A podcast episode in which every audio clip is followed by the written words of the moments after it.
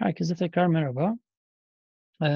Bundan bir önceki sunumda hatırladığınız üzere, Genesis Pure Connect'in temel yapısı ve mimarisiyle ilgili bilgilendirmeler yapmıştım.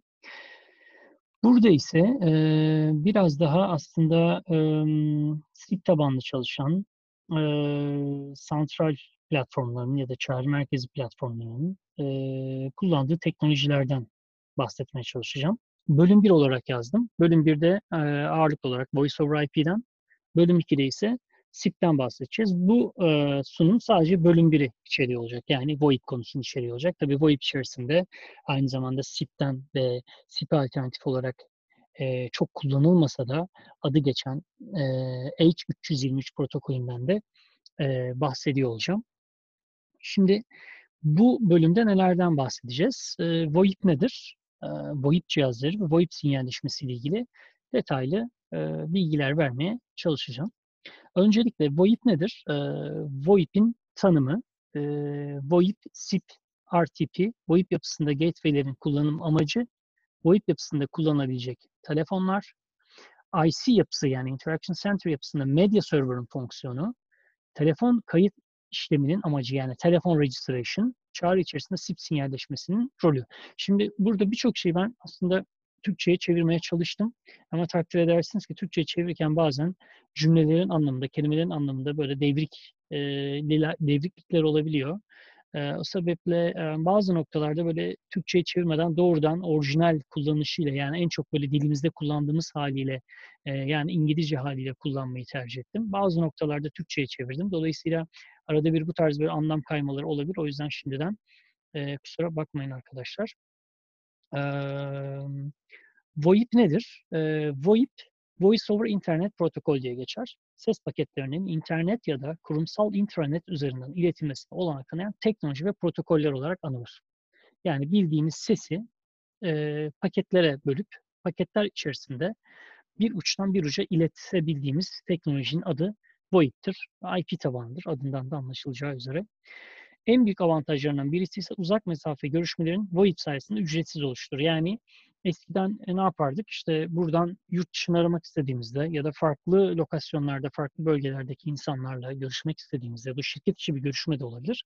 Bunlar için e, bir maliyet olurdu, bir görüşme maliyeti olurdu. Fakat şimdi eğer e, lokasyonlar birbirlerine internet ile bağlıysa ya da kendilerine özel dedike bir data hattı üzerinden bağlı iseler, e, VoIP teknolojisini kullanarak kendi aralarında ücretsiz görüşme sağlayabiliyorlar. Mesela biz şu anda ne yapıyoruz? Örnek veriyorum. Skype'tan dünyanın öbür ucunda başka birisini arayabiliyoruz. Ya da e, WhatsApp üzerinden hem sesli hem de görüntülü görüşmeler yapabiliyoruz ve bunun için ekstra bir ücret ödemiyoruz. Kullandığımız tek şey internet altyapısı. Ee, internetimiz varsa bu hizmetten faydalanabiliyoruz. Yani bunun için ekstra bir şey ödemiyoruz. Çağrılar IP telefon, bilgisayar ve USB kulaklık veya analog telefon adaptörü sayesinde gerçekleştirilebiliyor. Um, Interaction Center'da yine aynı şekilde çağrıları IP network üzerinden iletebilmek için VoIP teknolojisini kullanıyoruz. Gateway kullanarak ise ilgili çağrılar PSTN network üzerinden hem alınabilir hem de gönderilebilir hale geliyor. VoIP birçok yerde IP telefonu olarak da isimlendirilmektedir. Burada da basit bir VoIP e, altyapısı diyelim e, mevcut. Yani göstermeye çalıştım aslında. Burada nedir? Burada e, sizin şirketinize ait bir SVC olabilir. Yani Session Border, Border Controller dediğimiz. Ya da um, bir gateway olabilir, bir router olabilir. E, üçüncü seviye. Dolayısıyla e, dışarıdan özellikle telekom operatöründen PSTN Network yani o eski bir bağlantı olarak isimlendirilmiş burada. Sizin network'ünüze giriş yaparken burada e, bir medya gateway üzerinden geçer, SPE çevrilir ve sizin arka taraftaki IP tabanlı ve VoIP protokolünü destekleyen e, telefon altyapınızda e, bağlanabilir. Yine aynı şekilde telkodan gelir. E, fakat internet e, hizmetini yani internet altyapısını kullanır ya da doğrudan telco ile kendi aranızda bir data dedike bir data hattı mevcutsa bir MPLS gibi bir Metro Ethernet gibi bir fiber bağlantısı mevcutsa e, doğrudan telco, telco ile SIP bağlantısı kurabilirsiniz. Burada herhangi bir gateway ihtiyaç yoktur. Sadece sizin telco ile aranızda yapmış olduğunuz bu data bağlantısını içeriye güvenli olarak alabiliyor olmanız gerekir. O sebeple kendi e, DMZ'inizde ya da kendi Session Border Controller'ınız üzerinde sonlandırıyor olmanız ve güvenli bir şekilde bunu içeriye almanız gerekmekte. Şimdi Void çağrısında iki tane bölüm mevcut. Ee, bu iki ana bölümden bir tanesi sinyalleşme, diğerisi audio dediğimiz yani ses tarafını içeriyor. Sinyalleşme işlemi birçok farklı protokol ile gerçekleştirilebiliyor. Size e, sunumun başında bahsettiğim H323, SIP ya da IX protokolü var. E, CIC bunların arasında en yaygın olan ve hem TCP hem de UDP protokollerini kullanan Session Initiation Protocol dediğimiz SIP'i kullanıyor. E, audio ses tarafı ise sayısallaştırılmış başka bir deyişle dijitalleştirilmiş ses, verinin ağ üzerinden transferini sağlayan ve UDP kullanan Real-Time Transport Protokol sayesinde taşınıyor. Yani nedir? Bir e, VoIP altyapısını, VoIP protokolünü ya da VoIP teknolojisini kullanacaksak ilk başta uçtan uca görüşme sağlayabilmemiz için ilk etapta bir sinyalleşmenin olması gerekiyor. Sinyalleşme her iki uç arasında sağlıklı bir şekilde e, gerçekleştiği takdirde ikinci aşamada artık sesin akışına izin verilebilecek o ses yolunun oluşuyor olması gerekir. Burada da UDP kullanan RTP dediğimiz Real Time protokolü yani Real Time Transport protokolünü kullanıyoruz. Sinyalleşme protokollerine girersek e, yine sunumun başında bahsettiğim gibi e, iki tane protokolden bahsedeceğiz e, burada. Birincisi H323 protokolü.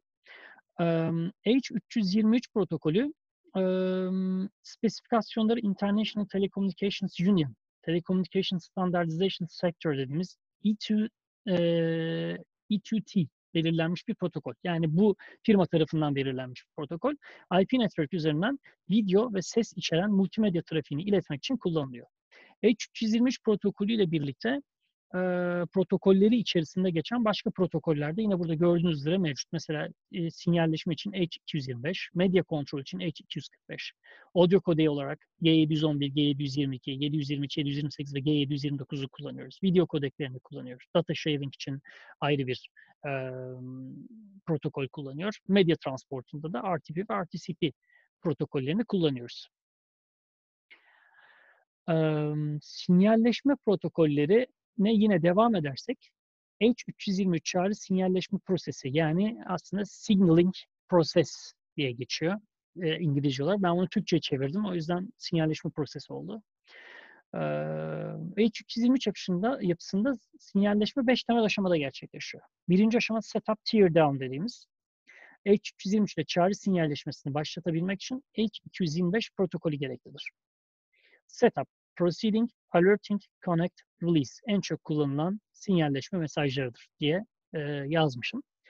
Um, setup arayan birimden aranan birime aramanın başlatıldığı bilgisinin iletildiği andır.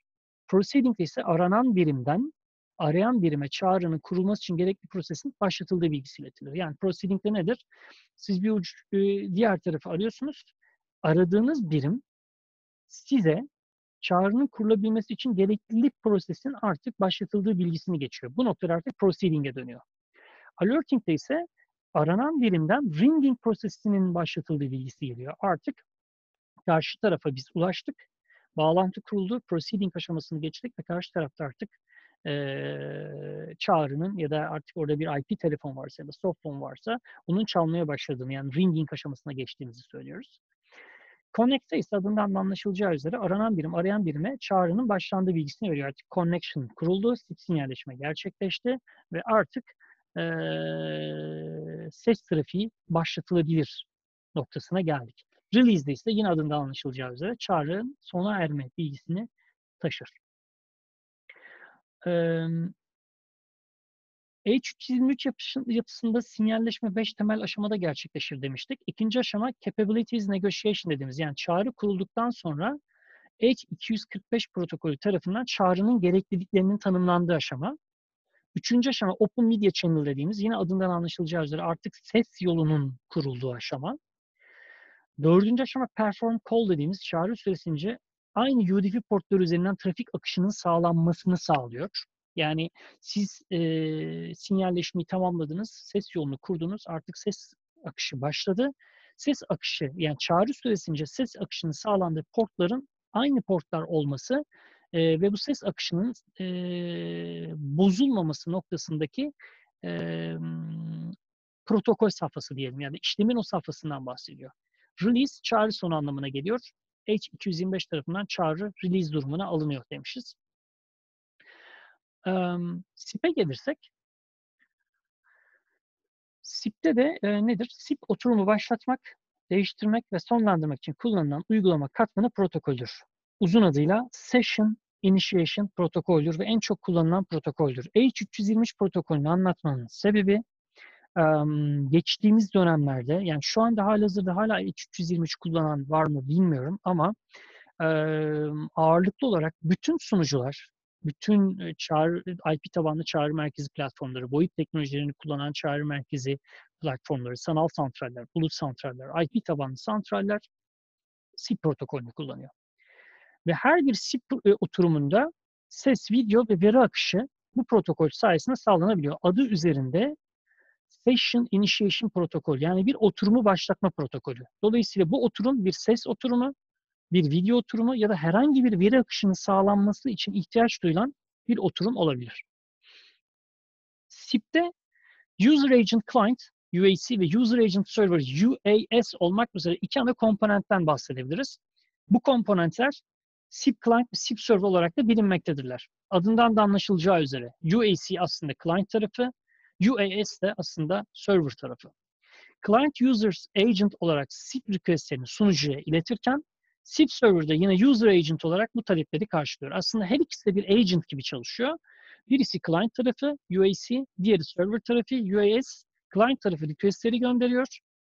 Ee, sunucu tarafı da bu requestleri karşılıyor.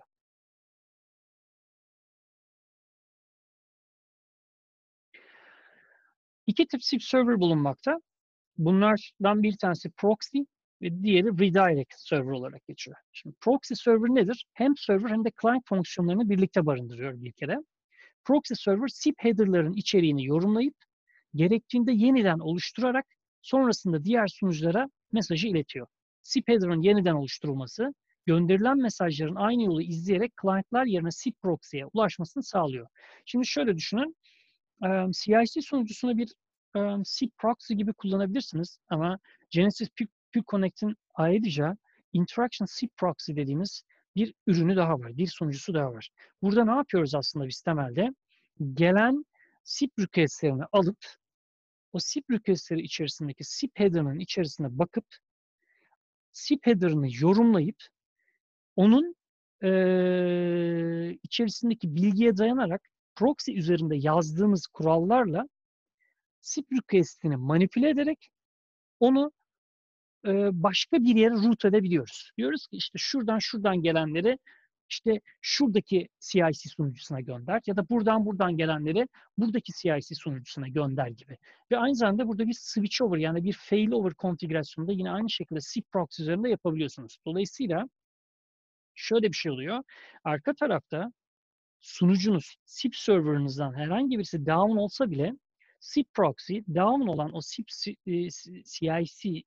CIC'den öte SIP server'ı algılayıp ayakta olan SIP server'ı da algılayıp aynı şekilde gelen SIP request'ini ayakta olan SIP server'ına gönderebiliyor. Dolayısıyla bu yapıyı kullandığı için yani gelen SIP request'inin içerisindeki SIP header'ı yorumlayabildiği, okuyabildiği ve ona göre çağrıyı ya da gelen interaction'ı farklı bir noktaya route edebildiği için gönderdiği uç noktadan gelen talepleri de client'e iletirken o gelen e, response'ları da yine kendi üzerinden client'a iletmekte. Böyle bir iş görüyor. E, redirect server'a bakarsak, redirect server'da SIP mesajlarını alıyor ve client'a mesajın gönderileceği bir sonraki server bilgisini ekliyor. Bu şekilde mesajı cevaplıyor. Yani kendisi aslında bütün SIP request'leri topluyor ve e, client'a yanıt dönüyor. Döndüğü yanıtın içerisinde de diyor ki sen mesajın gönderileceği bir sonraki sunucu bilgisi budur ve bu mesaj bu sunucuya iletilecektir gibi bir mesaj dönüyor aslında. Redirect server'ın amacı da bu. Yani mesajın gönderileceği bir sonraki sunucu bilgisini mesajın içerisine ekleyerek yanıtlıyor. Addressing'den bahsetmişiz. Burada da aslında şey var yani SIP sinyalleşmede biliyorsunuz önemli olan en önemli şeylerden bir tanesi SIP URL dediğimiz Uniform Resource Locator. E-mail adresine benzer bir adresleme bilgisi sağlıyor. E, ve farklı formatlarda olabiliyor. Yani işte mesela burada örnek vermişiz. Demişiz ki sip2.someone@somewhere.com ya da sip2.1 işte tire 415 tire 555 tire 1212 at somewhere.com.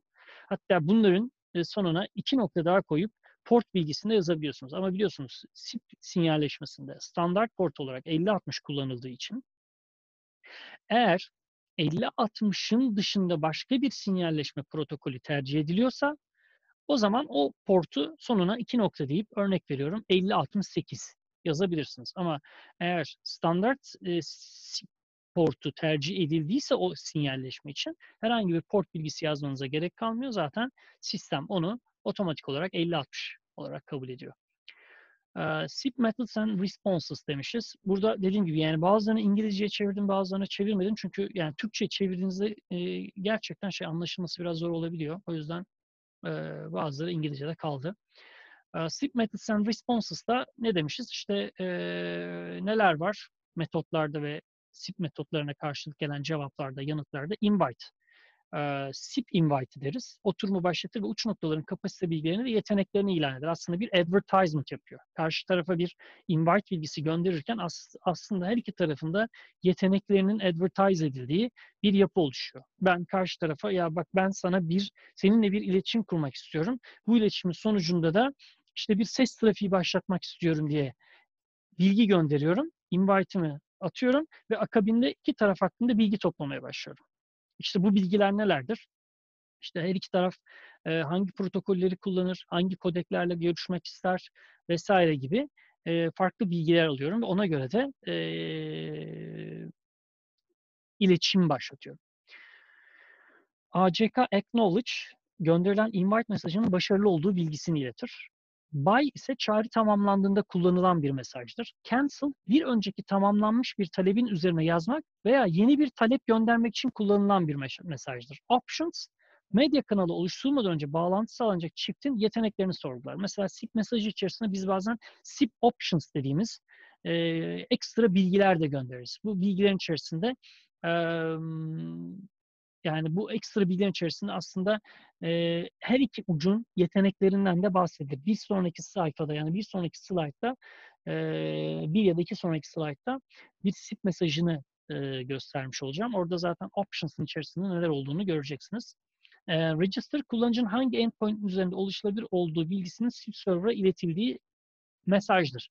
Yani SIP register bilgisini bir client sunucuya ilettiği anda artık sunucuya der ki ben network'te buradayım.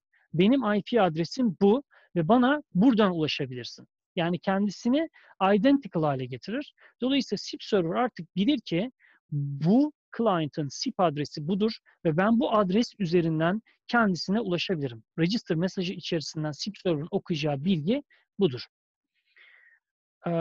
SIP responses demişiz. Bunlar neler? Aslında bunlar çok bilinen şeyler. Yani internete yazdığınızda standart olarak karşınıza çıkacaktır. İşte yüzlü, 200'lü, 300'lü, 400'lü, 500'lü ve 600'lü SIP responsları var. En çok bildiğimiz ve en çok kulak aşinalığımız olan işte SIP 100 var mesela. Trying, 180 ringing var. 181, 182 çok duymuyor olabiliriz. İşte SIP 200 okey var mesela işte SIP 400 bunlar genelde 4 ile başlayanlar er, errorları içerir. İşte 400 mesela bad request'tir, 401 unauthorized'dır, 403 forbidden'dır. İşte server errorlarda mesela SIP 500'ü çok hepimiz aşağı yukarı hepimiz biliyoruzdur diye tahmin ediyorum. Server internal error diye geçer. Bir de global failure'lar var. Bunlar da 6 ile başlar. İşte 600 easy everywhere, 603 decline'dır. Ee, ve bir sonraki aşamada da bir basit bir sinyalleşmeyi göstermiştim. SIP sinyalleşmesi nedir? İşte ilk önce bir register talebi gidiyor. Bu register talebine sunucudan e, yanıt geliyor. Ee, ve iki taraf birbirlerine karşılıklı SIP 200 OK yanıtını gönderiyorlar. Yani register işlemi başarılı bir şekilde tamamlanıyor. Daha sonra e, invite gidiyor ve invite'e karşılık trying 100 geliyor. 100 neydi? Bir önceki sunumda görsek trying mesajının kendisi. Daha sonra invite gidiyor sunucu tarafından yine trying, ringing mesajı yani 180. daha sonra SIP 200 OK mesajı dönüyor. Daha sonra acknowledge, karşı tarafa artık acknowledge'ı gönderdik. Yani nedir? Sinyalleşmeyi tamamladık. Artık e, handshake'i yapmış durumdayız. Ve ses trafiğini başlatabiliriz diyoruz. Bu andan itibaren RTP ve RTCP dediğimiz aslında ses trafiği akmaya başlıyor. E, buy mesajı da az önce bahsettiğim gibi işte client diyor ki tamam yani ben görüşmeyi tamamladım. Sunucuya buy mesajını gönderiyor UAC. E, UAS de buy mesajını aldığını yanıtlayabilmek için ACK bilgisini gönderiyor. Şimdi burada önemli bir şeye değinmek istiyorum. E, özellikle e, VoIP'i kullanan altyapılarda ve SIP sinyalleşmesini kullanan altyapılarda e, NAT dediğimiz bir olay var.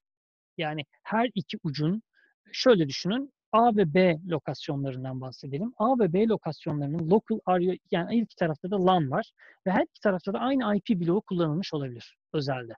Aynı IP bloğu kullanıldığı için bunlar birbirleriyle konuşmak istediklerinde problem olacak ve dolayısıyla bunu engelleyebilmek için NAT yaparak aslında gelen yani her iki tarafın IP konflikt yaşamamasını ve SIP sinyalleşmenin sağlıklı bir şekilde gerçekleşmesi sağlanıyor.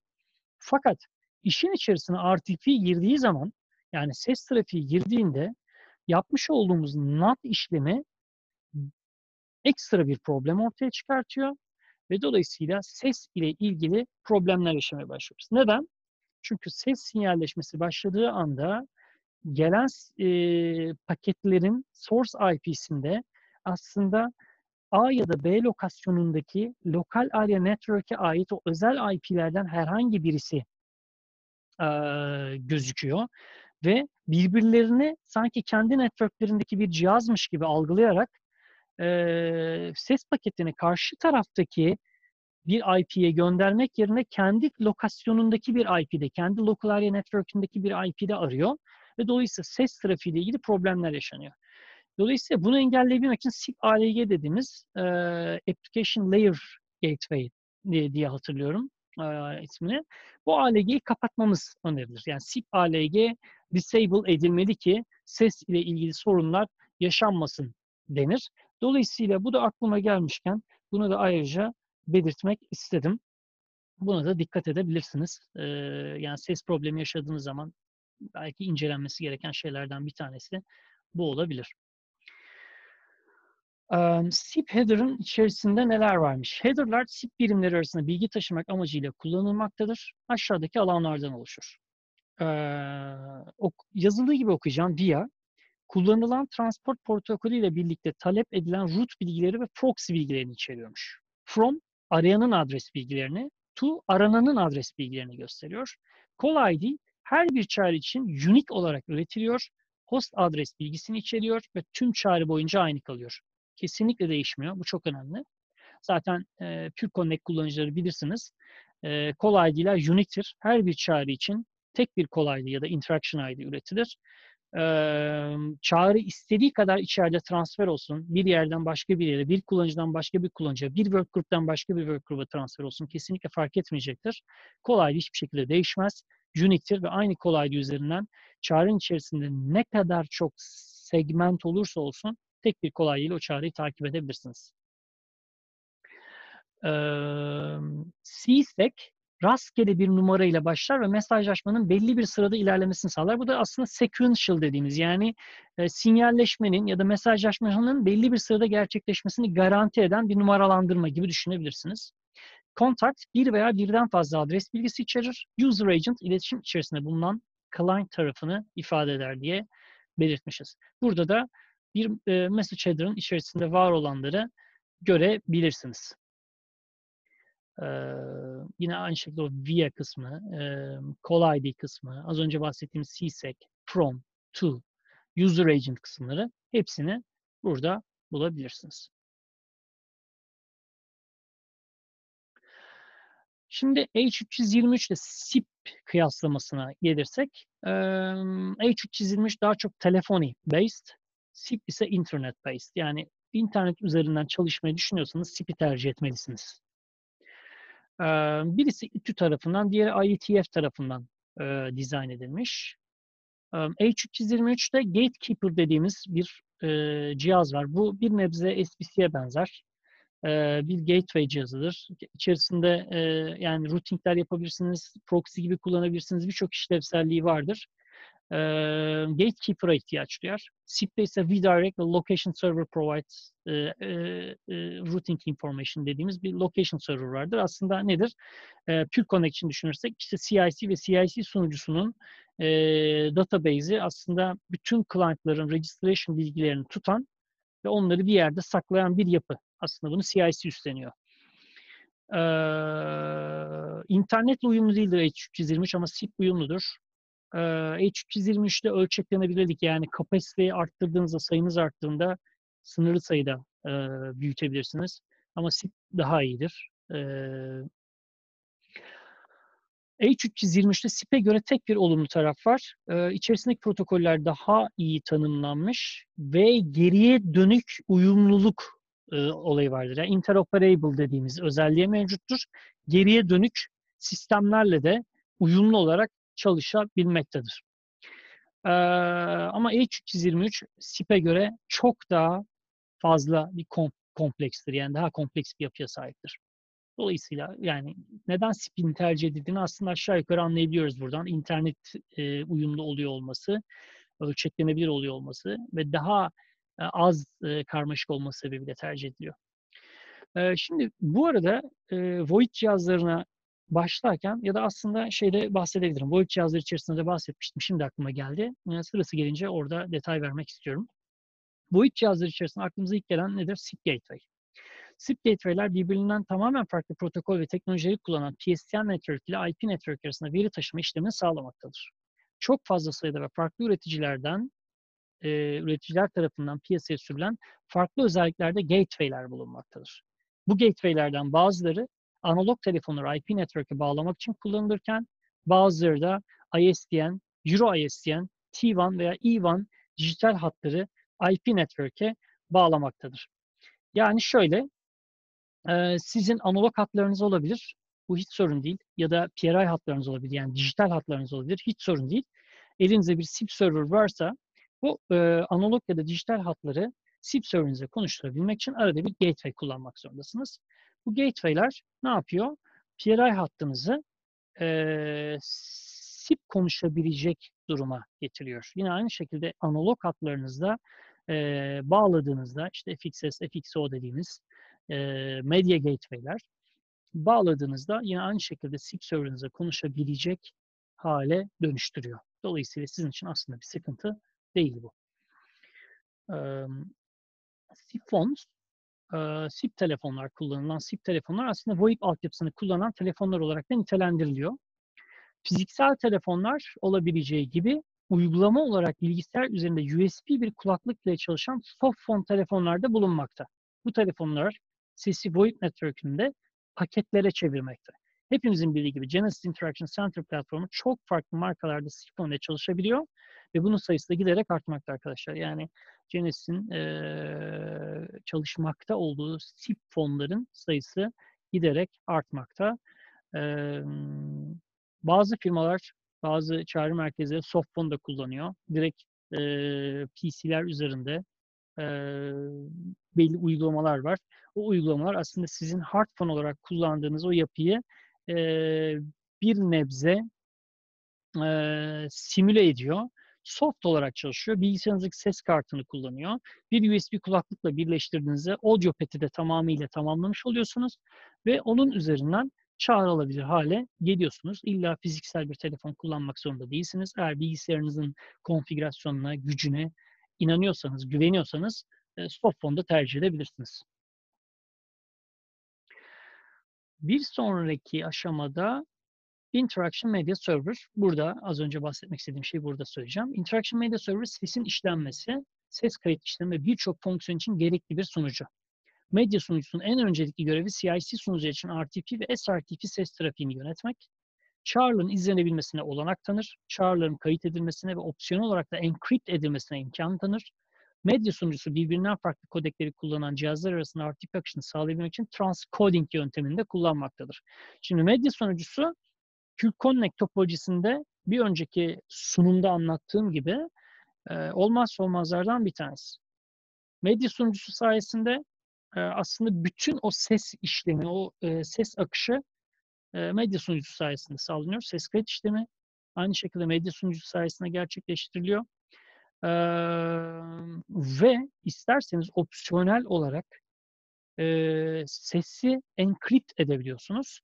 Encrypt ettiğinizde işte karşı tarafında benzer şekilde bunu decrypt ediyor olması lazım. Ya da ses kayıtları kaydedilirken encrypt şekilde kaydediyorsunuz ve onları e, yine e, decrypt etmeniz gerekiyor gibi. Birçok farklı kodeyi destekliyor. E, ekstra kodek desteği için işte e, ekstra lisans yüklemeniz gerekir vesaire ama e, transcoding özelliğini kullanarak farklı kodekleri kullanan uç noktaların birbirleriyle ses haberleşmesini sağlayabilmesi için de medya server e, iş görüyor. E, şöyle bir bilgi vermek isterim bu arada. Hani Pure Connect'ten bahsettiğimiz için.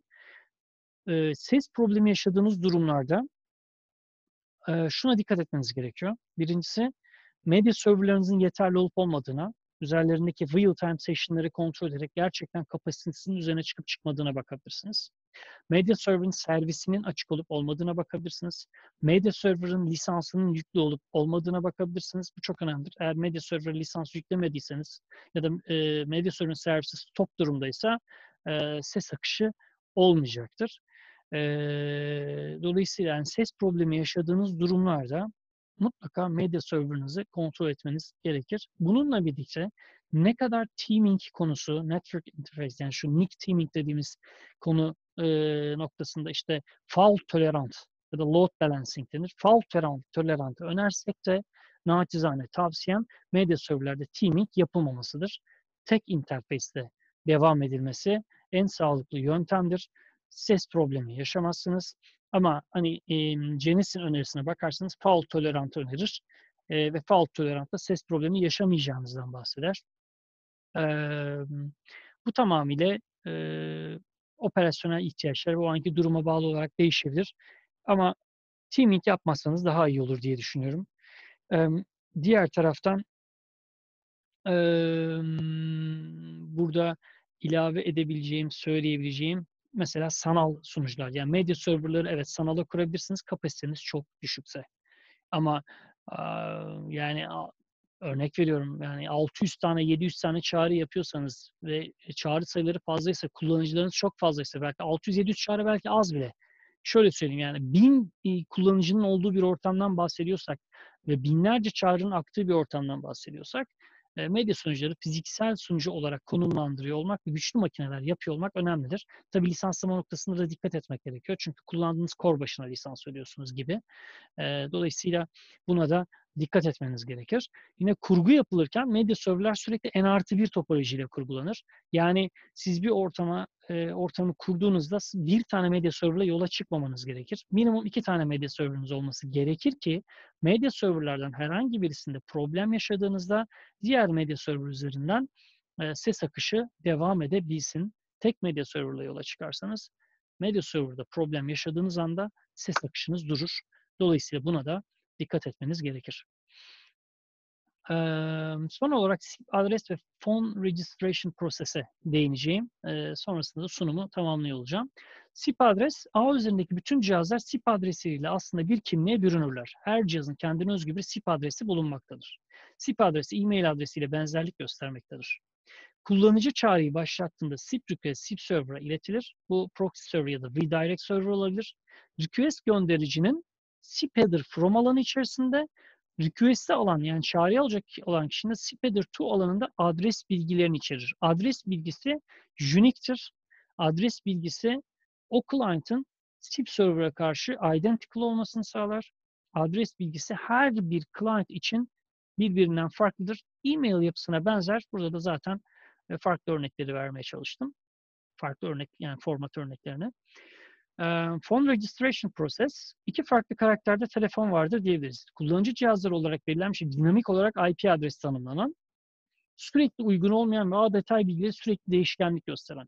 SIP serverların kullanıcıları ağ üzerinde bulabilmeleri için kullanıcıların ağ üzerinde tanımlanmış olması gerekir. Bu işlem SIP register request tipi olarak yapılır demişim. Ee, az önceki bahsettiğim gibi yani.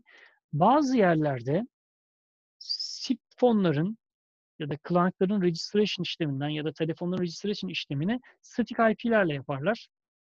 Static IP ile de yapılabilir. Yani her eee, IP telefon açıldığında aynı IP adresini alır. Eee, IP adresleri manuel olarak tanımlanır ya da, eee, ayrıyeten DHCP, eee, DNS, eee, ağ kayıtları yapılarak, eee, DHCP server üzerinden belli bir aralık için IP almaları sağlanır. Burada switchover mantığı da güzel konfigüre edilirse, yani, eee, işte ağ kayıtları düzgün oluşturulursa, PTR kayıtları düzgün oluşturulursa, DNS ve DHCP, yani DHCP mesela, eee, sunucuya gidebilmesi için DHCP option 160'ı kullanırız. DHC DHCP option 160 mesajının içeriği, URL bilgisi düzgün oluşturulursa, bu durumda telefonlar her açıldığında kolaylıkla register olabilir. Managed IP phone olarak. Bu SIP-soft phone da olabilir aynı zamanda, çok dert değil. Eee, register olabilir ve sunucu, yani SIP server'lar kendi aralarında switch olduğunda telefonlar herhangi bir şekilde bağlantıyı kaybetmeden o an için aktif olan, primary olan SIP server'a yönelirler. Dolayısıyla burada telefonlarla ilgili bir performans problemi de yaşamamış olursunuz. Telefonun bütün konfigürasyonları yapıldıktan sonra SIP server tarafından erişilebilir olması, daha doğrusu SIP server ile iletişim kurabilmesi için 2 parametreye ihtiyaç vardır. Az önce bahsettiğim gibi SIP registrar sunucusunun IP adresi. Burada SIP registrar sunucusu aslında CIC server'ın kendisi. SIP phone'un SIP adresi yani SIP identifier dediğimiz orada register etmek istediğimiz SIP phone'un eee, SIP adresi, içerisine IP adresi eee, bilgisi de mevcut olan adresten bahsediyoruz aslında. Burada da eee, bir temel SIP topolojisinden eee, aşağı yukarı bahsetmeye çalıştım. Gördüğünüz üzere bir PSTN network'ü var. Burada bir SIP gateway var. SIP gateway ile CIC server arasında bir SIP mesajlaşması gerçekleşiyor. İki taraf birbirlerine ACK gönderdiğinde artık handshake yapıldığı an itibariyle RTP trafiği doğrudan telefonla eee, SIP gateway arasında gerçekleşiyor. Tabii burada medya server konulmamış. Belli durumlarda medya server'ın dahil olduğu, belli durumlarda medya server'ın eee, çıkartıldığı durumlar da söz konusu. Burada işte medya server'ı eee, konfigürasyonuyla alakalı bir şey. Eee, isterseniz buraya medya server dahil ediyorsunuz ve bütün ses trafiğini medya server üzerinden akıtıyorsunuz. Ya da medya server hiç eee, ses trafiğine dahil etmiyorsunuz. İşte dynamic ya da always in dediğimiz yöntem. Always in'de medya server sürekli ses trafiğini alır. Bütün RTP trafiği medya server üzerinden akar. Ama dynamic yaparsanız medya server sadece belli fonksiyonları kullanmak istediğiniz zaman araya girer. İşte mesela ses kaydını client'tan kaydetmek istediniz yani görüşmeyi kaydetmek istediniz. Bastınız. Eee, o sırada medya server'ı devreye sokar gibi düşünebilirsiniz. Ona da dynamic denir. Yani değişkendir. Sürekli arada olmaz. Eee, onun dışında gateway ile telefonlar doğrudan konuşurlar gibi düşünebilirsiniz. Eee, aynı şekilde telefonlar CIC server yani SIP server bir SIP mesajlaşması içerisindedir. Register olmak ister. Aynı şekilde gateway ile CIC sunucusu arasında bir handshake olması gerekir ki ses trafiği oluşsun. Ve burada da PSTN network'ü mevcut. Eee, basit bir temel SIP topolojisini burada göstermeye çalıştım. Eee, bu oturumda eee, anlatmak istediklerim eee, açıkçası eee, bu kadar. Eee, burada sizlere işte VoIP ile ilgili ya da SIP ile ilgili eee, bir şeyler aşağı yukarı bilgiler vermeye çalıştım. Umarım sizler için faydalı olmuştur. Bir sonraki sunumda ACD mantığından bahsetmek istiyorum. ACD ile ilgili sizlere bir şeyler anlatmaya çalışacağım. Sizlere emm, ACD mantığından bahsedeceğim. Detaylı olarak yani ACD nasıl çalışır, nasıl hesaplamalar yapılır, çağrılar müşteri temsilcilerine aktarılmadan vesaire gibi. Orada eee, bölüm bölüm detaylar aktarmaya çalışacağım. Onun da sizler için faydalı olabileceğini düşünüyorum. Herkese çok teşekkür ederim. Umarım hepiniz için faydalı bir sunum olmuştur. Kendinize dikkat edin ve sağlıkla kalın. Teşekkürler.